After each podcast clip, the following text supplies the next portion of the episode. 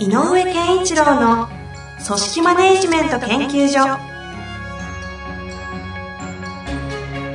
組織が一体となりゴールを達成する究極の快感。上場企業から中小企業まで延べ200社以上の支援を行った井上健一郎が組織人に関するあらゆる問題を分かりやすく解説します。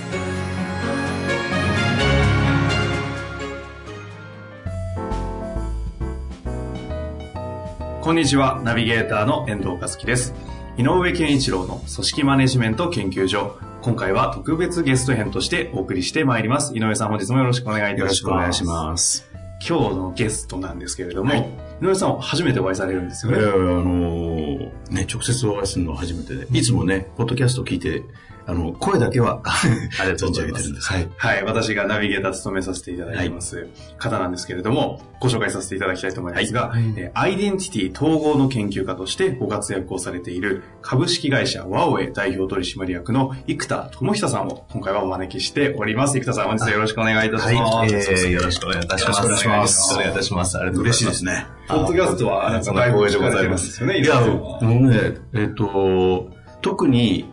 何回目 ?15、6回目までぐらいのかな。はい。そう、ありがとうございます。やっぱね、3、4回聞いてるのかな。え、もう、あ、そうなんですか？これありがとうございます。ももえーと、はいずーっと聞いて、もう一回戻ると、ああ、そういう意味だったのかってわかるの。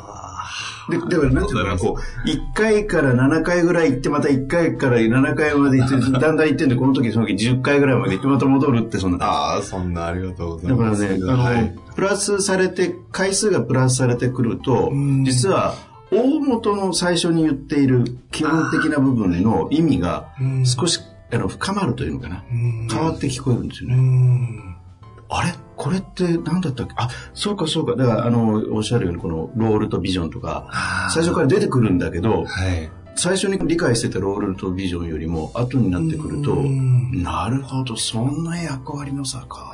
そんなですね、ディープなお話がいきなり繰り広げられてるんですが、わかんないでしょ。今回あの、はい、井上さんのリスナーの方々、なかなかね、その、生田智久さん知ってる方も多いかと思うんですけど、ね、どういうことをされてるのか、はい。アイデンティティとか、はい。今、ロールとかビングという言葉は出ましたが、実際何をしているのかというのをちょっと簡単に、そうですねぜひぜひの方からご紹介お願いできてもいいですかはい、あね。りがとうございます。えーっと、そもそもアイデンティティの統合ってカテゴリーがマニアックなんですけど、はいえーっと、まず、私たちのうちからいろんな自己がいるわけですよね。こう、頑張りたい自分と休みたい自分と、こう、優しく喋りたいけど、時にきつく言っちゃう自分とか、うん、なんだろうな。まあ、いろんな自分が内側にいますね。はいこの内側の自己が、えっと、内的ダイバーシティと呼んでるんですが、まあ、いっぱい現代でいすぎますし、あと10年後の可能性とか考えちゃうと、えっと、例えばね、今からプログラマー目指すって言ったって、いろんな可能性がもう世界のツールが発展してるので、いろんな人がいろんなアイデンティティの可能性がいっぱいあるので、はい。内側の自己が増えすぎてしまって、分散してしまって、結局どれを選んでいいかわからないと。うん。この課題をいかにクリアするかというので、内なる自己を、まあ、陰の自己と陽の自己とかがあるんですけど、これをどんどんどんどん統合していって、究極の自己のところまで、統合統合統合統合を繰り返して、まあ、おにぎりを作るような形で、その、米粒くんたちをくっつけて、究極の事故っていうのをこう、統合によって導いていくというソリューションを提供しています。あえてアイデンティティだけで言わずに、アイデンティティの統合という言葉をよくおっしゃってるのは、まあその辺もあるんですかね。あそうですね。えっ、と、一般的なアイデンティティというと、アイデンティティ拡散と呼ばれる、いわゆる自分が何者かよくわからないという若者向けで、うんで、アイデンティティの確立までっていうのが一般的に言われてるんですけど、私が使ってるのはどっちかというと、確立した事故が何個も出てくると、あじゃあ、例えばね、プログラマーでこのまま行くのか、マネージャーやってみろって言うんだから、マネージャーやるのか、いや、ちょっと起業してアントレプレーナーやるのか、いや、でももしかしたらプログラムの面白さを人に教える講師とか教育者ってポジションに入るのか、うん、でも社内ではいろいろやってるけど、いや、もし講師でやるんだったら本も書きたいし、ね、年間300日教えてたいと。あ、でも経営者でやるんだったらそもそもプログラムを僕は手放して、もうサービスの方をもっと考えた方がいいとかになるので、でも、どっかに絞って、例えば大人だったら3年やれば、それなりに成果出してきた方が、さらにどっか1個に3年絞ったら、まさにそっから1万時間の法則で、1000日間やれば、何だってできるわけです。だけど、4つや5つを同時にやっていたら、まあ結局、1年前と今ってそんなに変わんないわけですよね。うん要するに3年後もあまり変わらない。だけど、ここに本当に大人たちが確立した事故が何個もある方々が、ドンと究極の場所にあれば、うんもう、ドーンと いきますので、あの、そこに向けてこうやってくる。大人向けですね、アイデンティティが分散した確立した事故がいっぱいある方を統合していくというのあがー扱ってるソリューションですね。なるほど井上さんからすると、私からするとなんですけども、井上さんは組織マネジメントをやってますね。組織を扱って、はい。生田さんはまあアイデンティティという、そういう意味で言うと、こう扱って、はい。もしかすると今日は敵対する、ね、この水水と油になり得るのかなと思いながら、ちょっとドキドキした、しながら、ね。今日はここにいるんですけど、どんなところを生田さんの面白いと思ってあのくれるんですか、ーまあ、僕も組織論なんですけど、うん。えっ、と、組織の仕組み、ルール、枠、フレームみたいなことで、形、構造みたいな組織を、えー構築するっていう組織論じゃなくて、うん。そこにいる人がはい、どれだけ、まあ、平たく言うと、ん。いえー個が生き生きするっていうあテーマなので、うん。やっぱり感情とかね、はい。そういうものを非常に大切に扱いたいと思っているので、やっぱりこう、人の、えっ、と、行動とか結果は見えるけど、うん。見えない思考部分とか、はい。そういうなんか意識部分みたいなのに、うん。やっぱりアプローチすることが、例えばマネージメント上の向き合うということだと思ってるので、うん。だから僕は実は、えーで、同時に、今、あの、福田さんおっしゃったように、えっ、と、事故のまず、えっ、と、まずアイデンティティが初期の確立がされてない人が、やっぱ多いので、うん。で、それで、まあ、悩むえー上司もいたりするわけですよね。だからすごくね、実は、あの、似てるテーマだと思ってます。密接なわけですね。はい。で、だから僕今日すごい聞きたかったのは、そのね、うんその、統合のちょっと、はい。えっ、と、確立した事項みたいなのを、うん。いくつかの、えー例えば自分の中のこういうタイプの仕事もできるし、これもできる、これもできるなっていうのができ始めた人を統合させるということも大切なんだけど、うん。でそれを、えー自分で考えてる人、それとその位置にいる人が向き合う、やっぱり若者、はい。みたいなのの確立っていうものについて、えっ、と、確立とか統合がどうやって起こるのかっていうのを知ることで、多分人とのね、向き合い力が変わる気がするんですよね。なんでぜひね、あの、このリスナーの方たちにも、生田さんのその理論背景とかうん。理論を聞いていただくといいなと思って。いて、はい。もうそれについてこぼれより、こぼれるように喋り出しそうな生田さんの表情がありましたけど。ぜひ、えーっと、そもそも、えっと、まず確率に向けて、はいまあ一番大事なのが、基本的なこう、内なる陰の事故の克服と、陽の事故の強化なんですね。うんまあ平たく言うと弱みを克服して強みを伸ばしましょうと。うんだけど、えーっと、これがまあまだまだ20代前半だったら、まあ本当に弱みを克服して、まあ社会人マインドとかがもう全然できてないでね、あの僕も当時いっぱい逮捕しましたけど、今から考えると、あ、あれはちょっと僕が幼かったなって今ならわかりますけども、当時は僕はこれが正しいなと思うわけですよね。これ視野が狭いから思い込めるんですけど、で、えっと、そのやっぱちゃんと陰を克服していくことと陽を強化していく。ところがこの時に、えっと、素直に聞いて伸びていく人は、やっぱこの最初の3年ぐらいぐっと伸びてきます。ただ、20代も中盤ぐらいになってくると、そこそこ分かってきてたりするので。えーっと、自分が分かってないっていう認知があまりない状態になるんですね。だけどやっぱり経験豊かな方からすると、あんまり言い過ぎると、ね、ちょっと相手もかわいそうとか言わないですけど、まあ、基本分かってないなっていうふうに思うわけですよ、そういう若者に対して。だけど、ここで、えっと、自分の中の陰と向き合うか、陽を強化するかの目的が内側に発生するかどうか。目的？そうです。はあ、はあはあはで、目的が発生すれば陽を強化して陰を克服するんあはいですね。でも今度この目的をやろうとしても、はい結局やっぱり自己確率ができてる人は目的ができたらやるんですよ。で、問題は、うん目的ができて、陽の強化、陰の克服ができる人はこれでクリアなんですけど、じゃあ、目的ができてやるべきだと思ったし、はい。やろうと思ったのに、それでものをやっぱりやれないとか、はい。やらない。はい。えーただ、これも本当にやる気がない人ってやっぱり逆に言うとかなり稀でほとんどの人は、本人も改善すべきだと思っているんだけど、なぜかできないっていう状態にはまってるわけなんですね。だから本人が全くさじ投げてたら、これはもう会社としてもしかしたらごめんなさいってことかもしれないんですけど、本人は頑張る意思もあるし、上司たちをもうちょっと、ちゃんと面倒見たいと。で、ここは何が起きてるかというと、えー、っと、目的に対して行動しないことを通じて何かを得てるという、あなるほどね。因の先に目的が隠れてるんですね。で、この、もちろん行動するしないで言うと行動するが用で行動できないがいいんだとすると、行動することで例えば仕事ができるようになってどんどん能力が上がって成果が出て、まあ上司も喜ぶし、お客さんにも貢献できるし、まあ最高であるというのは、まあ、これは多分誰でもわかるんです。よ。うん、分かってるんだったらやればいいじゃんっていうところがなかなかできないのは、実は行動できない状態をキープすることで、例えば行動してしまうと、本当にできないということに気づいてしまうと自尊心が傷つくので、行動しないことでできない理由を能力がないではなくて、行動しないからだっていうことに置いておくことで、自尊心を守っているっていう目的がもし隠れてたりすると、えっ、ー、と、この自尊心を守る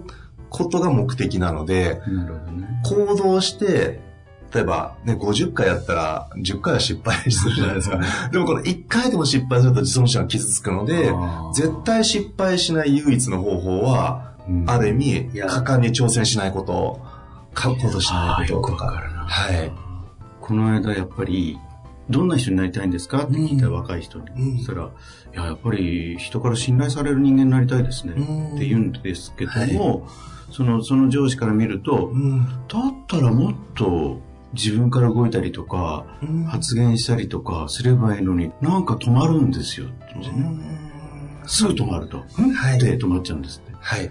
だから、そういうことですよね。止まることで何かを得てるんですよね、きっとね。そうです。ああ、しかも今の事例は僕の中ですごい熱いテーマでございまして。え さん熱くするとまずいですからね。その方の、まず決定的な、えっと、まず、アイデンティティ構築の上での、まあ、やりがちなパターンなんですけど、えっ、と、自己完結できないアイデンティティが目的になっているのがそもそもの問題です。なるほど。あ、まり、なるほど、ね、はい。信頼される私というのは、他者が介在して初めてそのアイデンティティが確立できるので、ね、逆に言うと、誰かが信頼してるよってしてくれないと、信頼される私っていうのは存在し得ない。となると、このアイデンティティをなんとか無理やりキープしようとすると、えー、っと、信頼されるための行為ではなくて、信頼を失わない行為をしようとするので、素晴らしい。はい。この方が、で、ずっと変だなっていうかね、はい、聞いてったんです。そしたらですね、はい、えっ、ー、とね、もっと手前に、うん、怒られたくないっていうのが、ね、うんはい。だから、そういうことですよね。信頼を得るんじゃなくて、信頼を失わないっていう方向に働く。はい、あ、そういうことか。ですね。なるほどね。面白い面白い。なんで、えっ、ー、と、その場合はまず、信頼される私、はいえー、でこれちょっと私の統合のメソッドでいくとその、えーと、怒られたくないっていうのが深層心理であって、うん、怒られないためには信頼される私になりたいっていうのがあるんですね。うん、ってことは信頼される私になるのは怒られないことの手段なんですね。うん、そうすると怒られないことの方がその方の中では上位に位置する概念なので、そうすると怒られないことを通じてどうしたいのかをどんどん聞いていくという、あの、メタにアップするのでメタアップというふうに、えー、と名付けたんですけど、そうすることでどうしたいんですか？って怒られないことが続くとどんなことが起きるんですか？ってずっと聞いていくんですね。そうすると、例えば怒られないと、うん、苦しくないですと。じゃ苦しくないと何がいいんですか？苦しくないと、ああ、なんだろうな。気が楽ですとか、気が楽だとどう、何がいいんですか？あ、なんか自分がここにいていい気がします。ね、いていい気がするとどうなの？って、あ、なんか居場所がある気がします。そうするとどうなんですか？あ、すごく心がリラックスできます。そうすると何がいいんですか？あ、なんか居場所があって心がリラックスできると、なんかすごくこう、周りの人とスムーズにコミュニケーションが取れる気がしますとか、こんな風にですね、やっていくと、真の目的がどんどんどんどん出てくるんですね。はい。これね、あの、聞いてる人もね、非常にいい参考になると思うんですよ。あの、そこの向き合いができるといいですよね。はい。あでも今のあの話は、もしその当人が聞いてたら、ぜひ本人も自分で自問自答してぐらいです。ちなみにそのアプローチは本当に個に向かってね、その、生田さんのメソッドとして、今この話は私はナビゲーターとして何回も聞いてきたんで、うんあ、あれだなとか前から聞いてたんですけど、うん一方でその、今の事例に対して井上さんは組織マネジメント的にはどんな感じのアプローチみたいな話をされたりするんですか、だからやっぱ似てます。だから、怒られない、僕はその時にね、これはどうなのかな、ちょっといくつあの意見聞きたいんだけど、その時にこうちょっとアプローチしたのは、えっ、と、怒られないっていう状態って、あ、怒られたくないって、僕だから、それから何を得られますかっていうことで、まあ、1、2個は聞いたんですけども、えっ、と、なんていうのかな、逆に、あなたは人を怒るということがあるとしたら、どんな時に怒りますか？っって聞いてみたんですね。そしたら、やっぱりこうこう、こういうことじゃないでしょうかって言ったら、あ、それをそうしないことで、あ、そうされると怒りたくなる。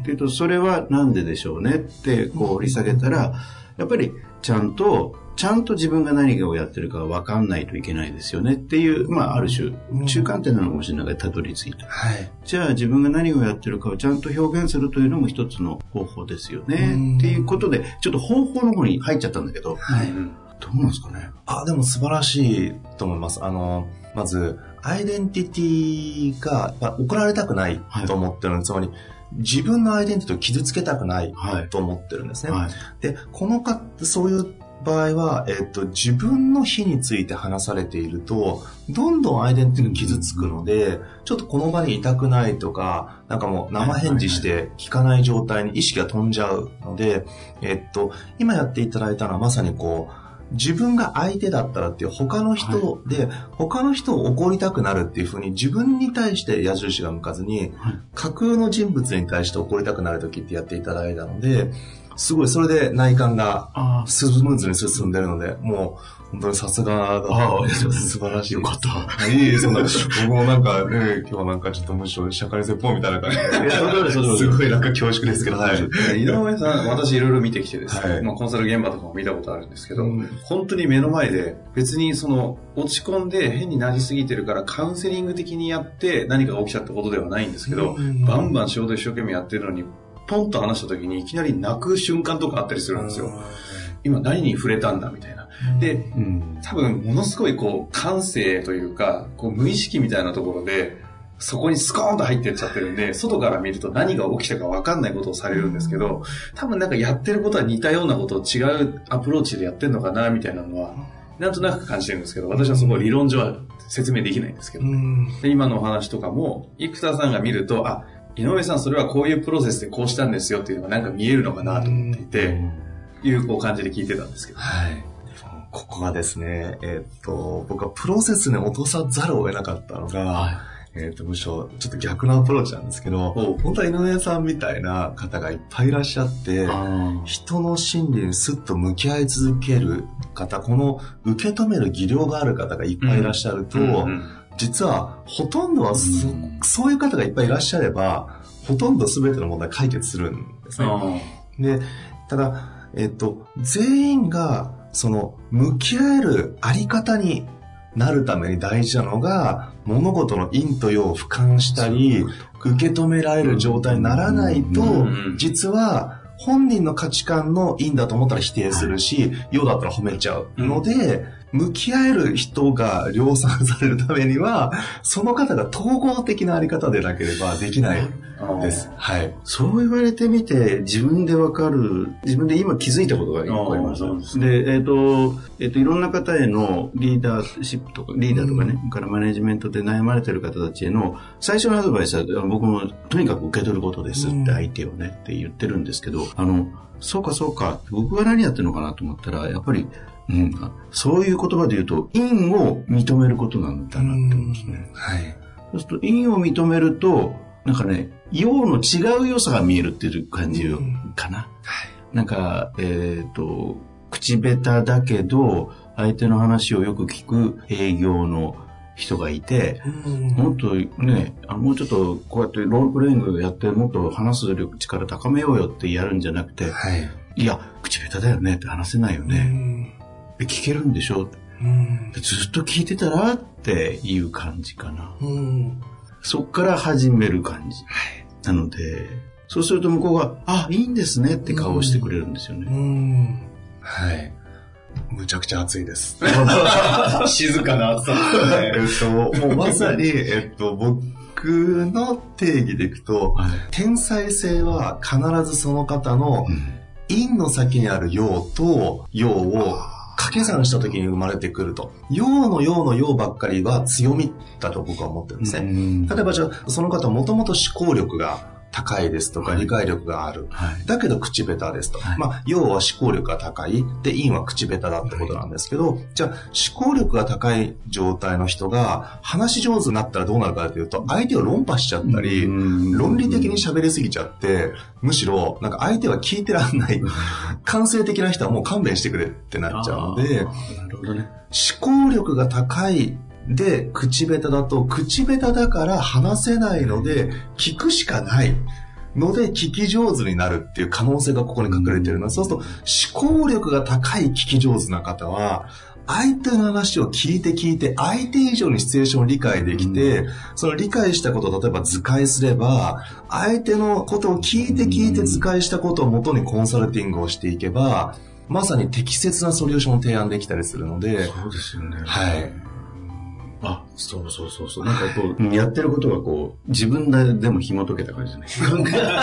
なんか見えちゃいました。感覚的にやってた気がします。あの、インサイトマップという、あの、リサの方はいもぜひ、あの、一度、ホームページとか、生田智久、インサイトマップとやると、多分図解で見えると思うので、はいあと、生田さんご自身もね、ポッドキャストをされていて、その中にインサイトマップという、その陰と陽というのがどういうふうに構造になってるかというのが、体系化されたものが見れる、うん PDF も差し込まれてるんですけど、はいで、その上でお話をすると、うん。井上さんがされることって、あのなんか、例えば葛藤きました。うんでその先にある陰と陰と陰とか陰とか陽、どんどん広がっていくじゃないですか。うんあれ全部で、2かけの2の4乗、64うん。ですか。うん。4層ですよね。4層目までですね。井上さんはそのプロセスを取らずに、うん。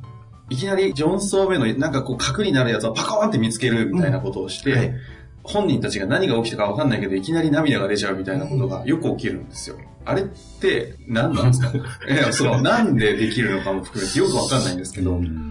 あの、なんでしょう、こう、なんか解説するとチープになっちゃうん いやいやですけど、逆にあえて。もう正直僕もお会いした瞬間にええ。発せられてるエネルギーってやっぱある。んですよね。で、このエネルギーがですね、えーっと、やっぱりこう、腹と胸と頭が通られた状態になってらっしゃるので、あのーその通られた状態で、しっかりとこう、感情の部分に、スーッとこう、柔らかくこう、エネルギーが通る方だなってすごく感じたんですね。ですので、やっぱそこでスーッと感じていくと、えーこの一体感とか一致感みたいなものが発生してくると、えーと何が起きるかというと、ほとんどの人は、うん。えーっと、コンサルタントの方と相談ですとか、えーっと、なんだろうな、こう、何かのプロフェッショナルな方が来てくれてますと、相談乗ってくれますっていうと、ほとんどの方は頭で喋っちゃうんですね。うんつまり、ああ、今僕のシチュエーションはこうでこうでこうなんでって言って、頭のエネルギーでブワーっと喋っていくんですけども、うん。結局本人は頭と胸の感情が、えーっと、ほぼ真逆の方向を向いてるってことが多いんですね。思考で言ってることの通りに話をそのまま真に受けちゃうと、えーっと、実は感情は真逆なので、ーうんおそらくもう感性でこの真逆に位置する感情の方に、パッと、もう感じ取ってうんアプローチがおそらくできると思います。なるほど。はい。いや、あの、私は体感もしたことあるし見てきたので、なんかそのおっしゃってる解説はよーくわかりますけど、あ、いやなんか井上さんが一番ボカーンとしてます。あそうなのかなみたいなね。うん、まあでも、うん、あの、だから相談を受けた時に、こういうことがあるんですけど、はい。聞いた時に、いや、僕はやっぱり現象面にはあんまりフォーカスしないです。はい。こういうことが起こってるんですけど、この人どうしたらいいんでしょうか？って言われた時に、やっぱりさっき言ったように、その人に起こっている、うん、な、なんでそんなことをやるの？っていう感覚の方がすごく気になって、うん。そうすると可能性としてこのぐらいが考えられるよね。っていうのがあるので、可能性の1だと、えっ、と、こうだとしたら、接し方も違うはずだし、2だとしたら違うだろうし、う3だとしたら違うだろうし、でももしかして1、2も3も同じ対応がいいなって感じたら、それはストレートにすぐ言えるはい。アドバイスになるのかなと思ってたりしますね。あの逆にちょっとお聞きしたいのがですね、今のお話聞いててですね、こう、なんでそうするの？とか、はい。なんでそう考えるの？ってこう、お聞きになるとおっしゃったじゃないですか。でもこれをテクニックとして、なんでそういうことするのかなって聞けばいいじゃんって言っても、やっぱり感情が乗って聞けないと、やっぱりこれは質問の技術だけ真似してもできないと思うんですそうですね。もう井上さんはそこがどうしてそんなにこう感情とエネルギーが乗って、そこにすごく興味があるというか、なんでそうなの？っていうのを聞きたいとか聞けるっていう感覚があられると思います。えっ、とね、それね、はいさっき生田さんがおっしゃったことと、実は僕も同じことを思っていて、はい。えっ、と、人は、うん。えーやりたいことしかやってないはずだっていう感覚です。要するにこう、周りから見て、なんでそんなことするのって思っても、本人はきっと、なんか無意識のうちに、はい。の中にあるやりたいことをやってる気がするんですよね。さっきの生田さんの言葉で言うと、それを通して得てることがあるみたいなお話そうそう。だからそれ言われると、そう、あ、そうそうそうと。うん。だきっとこの人そうしたいんだろうなって、なぜそうしたいのかなっていうのに興味が湧く。うん。ああ、そうなんですね。だから例えばこう、お話ししてて、非常になんかこうね、えっ、と、例えば、まあ今日なんかもありましたけど、ブレストなんかの場面で、僕が一緒に参加してやってて、はい。全然斜め向いてる人がいるんですよね、ずっとね。でも、この人はなんで斜め向いてんのかなっていうのがすごい気になるんですよ。で、斜め向いてるから困ったなとはあんまり思わないんですよ。ああ、はいはいはい。あの、どうしたのかなっていうので、こう、顔顔見ながらいろんな人と話しながら、ポンって、はって反応したことに、もしかしたらこの人はこういうところが今気になってるのかなとか、でどうですか？って、だからどうして斜め向いてますとは聞かないので、どうですか？今のお話どう思われました？とかって振っていくと、いやーまあそう言ったってね、とかって出てくると、あ、もしかしたらこの人は、えっ、と、自分が、えー発言することによって自分の立場として、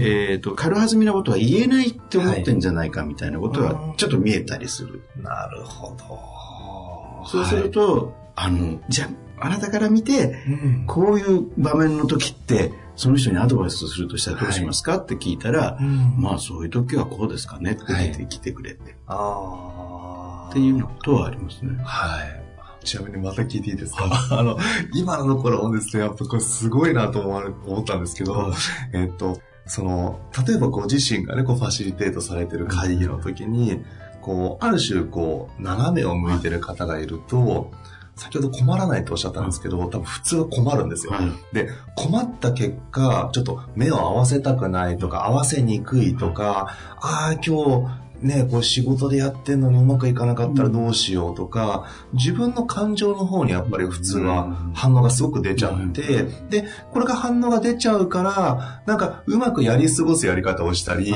当たり障りがないようにしといて、まあ終われば、まあみんなも、あ、今日あの人うん、ちょっと機嫌悪かったね、なんていう風になって、別にね、皆さんも理解するから、まあいつもああなんですよ、なんていう風になって、まあ終わることもできるじゃないですか。でもここが、おそらく困ってしまったら自分の感情に反応する以上に、興味の方が先だっていうのは、なぜそのあり方ができてるんでしょう？あの、これはね、は多分、そういう、あの、いろんな、その、あの、爆発みたいな活動があってね、はいはいはい。あのやっぱりみんなで場を活性化するって人と向き合うことだよねとかっていう、うん。そういうか活動がちょっとあって、はい。そういう、えっ、と、学びもしたんですけど、だから、なんていうのかな、えっ、と、そう、自分の感情を殺すんではなくて、えっ、と、要要はね、こう、興味関心っていうものに置き換えるっていう、ああ、はい。あいろんなことを、うんうんいろんなことをパッと来たものを興味関心で置き換えると、自分からスッて弾けるっていうんですかね。あー。だからもう一人のここに後ろにいる自分がですね、お前もうちょっと頑張れよ、ここでっていう感じで言ってる感じです。ああ、なるほど。お前そうじゃないだろって、こう、ポンポンってやられて、そそんな慌ててもしょうがないでしょって後ろからポンって叩かれてあ、そうかそうか。僕は慌てる必要ないんだっていう感じがなるんです。ああ、なるほど。この俯瞰したご自身の存在、後ろにスッと引いた存在、ここう名付けるとしたら、この人何と呼べますか？うーんと、僕が名付けてるのはね、ちょっと、あの、長老なんですけど、ね、ああ、はははははは。あの、こう、いろんなことを経験した結果、うん。なんていうのかな、慌てず騒がず、そんなもんだよって言ってる人、なるほど。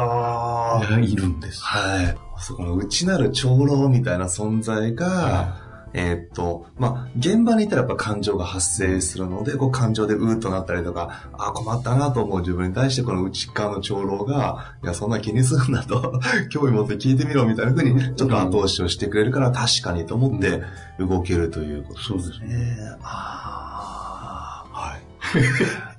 これを聞いてみて、まあ、その、うん生田さん的にはどどう解釈を、あえてこの場で言うならどういうふうに解釈されてるんですか？えっと、僕はいつもその方の才能とか天才性は、えっと、その中の内なる自己の、えっと、まあ、コアロールとかって呼んでるんですけど、その特殊な役割を持った内なる自己の存在がいるっていうふうに思っているので、どうしてもその存在が何だろうって気になっているので、おそらく長老っていう役割を帯びた自分が自分の中にいて、うん。内っ側でこれもチームワークになってるんですね。うん例えば、感情で反応して困ったぞと思う自分、もしかしたらいらっしゃるかもしれなくて、で、その自分と長老な自分がうん内側で話した時に、長老さんが諭してくれるから、この困った君がそのままアプローチすると、例えば目を合わせないという行動に出ちゃうんですけど、長老君が困った君をちょっとこう、よしよしってしてあげることで、長老さんがこのまま出てくると、まあまあまあ、と思いながら、こういうふうに聞いてみようっていうふうに、この内側の自己の選択が長老に移り変わった瞬間に、うん。長老としての行為やコミュニケーションが取れるようになっていかれるので、これが、あの、なかなかやっぱりこれって難しいです。あの、現場でおそらく、えっ、と、上司の方が部下の方にフィードバックするときに、うわ、こいつ俺のこと嫌いだろうな、こんなに毎日口酸っぱく、スローで言って耳にタコはねって言って、もういやいや聞いてるし、いやでもこれ以上嫌な思いされたらちょっとフィードバックする僕としてもきついし、まあここで関係性が悪くなってマネージメントが難しくなるような、まあまあいいかなって、やっぱ思いたくなるっていう身体感覚発生しますから、そこに対して何かそれを聞きたい自分みたいなのがいたとすると、そっち側の私だったらどうするのとか、まあ、おそらく長老っていうのは素晴らしいアイデアなので、それをこう真似していただいても、内なる長老がいたとしたら何て言うのかなっていうふうにはい。自分に問いかけていただくと、自分の身体感覚が感情から行為行動ではなくて、内なる自己の選択から行為行動ができるので、あの、すごくリスナーの方も、井上さんの天才的な部分を、多少なりともね、全部は無理ですけど、長老さんが育ってないと思うんでね。いや、今、できるその方も含めて私もですけど、面白いなと思ったんですけど、あの、井上さんの周りに集まる、まあ月に1回、社長さんたちが3、40人集まって、うん。組織についてうん、人人事について勉強したりをされてるんですけど、うん。長老なんですよ。皆さんの認識もそんな感じに近くて、あそうなので、あ、なんかここで、この回で統合したぞという なんか見えたものがありましたけどうんうんうんはい。なんかこう、性的な収録っていいですね。この性のエネルギーにこう、満足うんうんうんと。そうねい。いくつの、まあ、いつも暑いですから。熱いですけど。でもなんかね、すっごい素敵ですね。ああ、そんな、ありがとうございます。はいまあ、あの、生田さん、まだうん。はい。お付き合いいただきますので、はいちょっと今日は少し時間がですね、はい。そろそろ来ましたので、はい。後半としてもうちょっとうん。アイデンティティとか、はい。この組そう織ですね。そこをどういうふうに見ていくか、はい。お二人の後半の続きぜひ皆さんも楽しみにしていただけたらなと思います。はい。よろしくお願いします。はい、本日もありがとうございました。はいありがとうございます。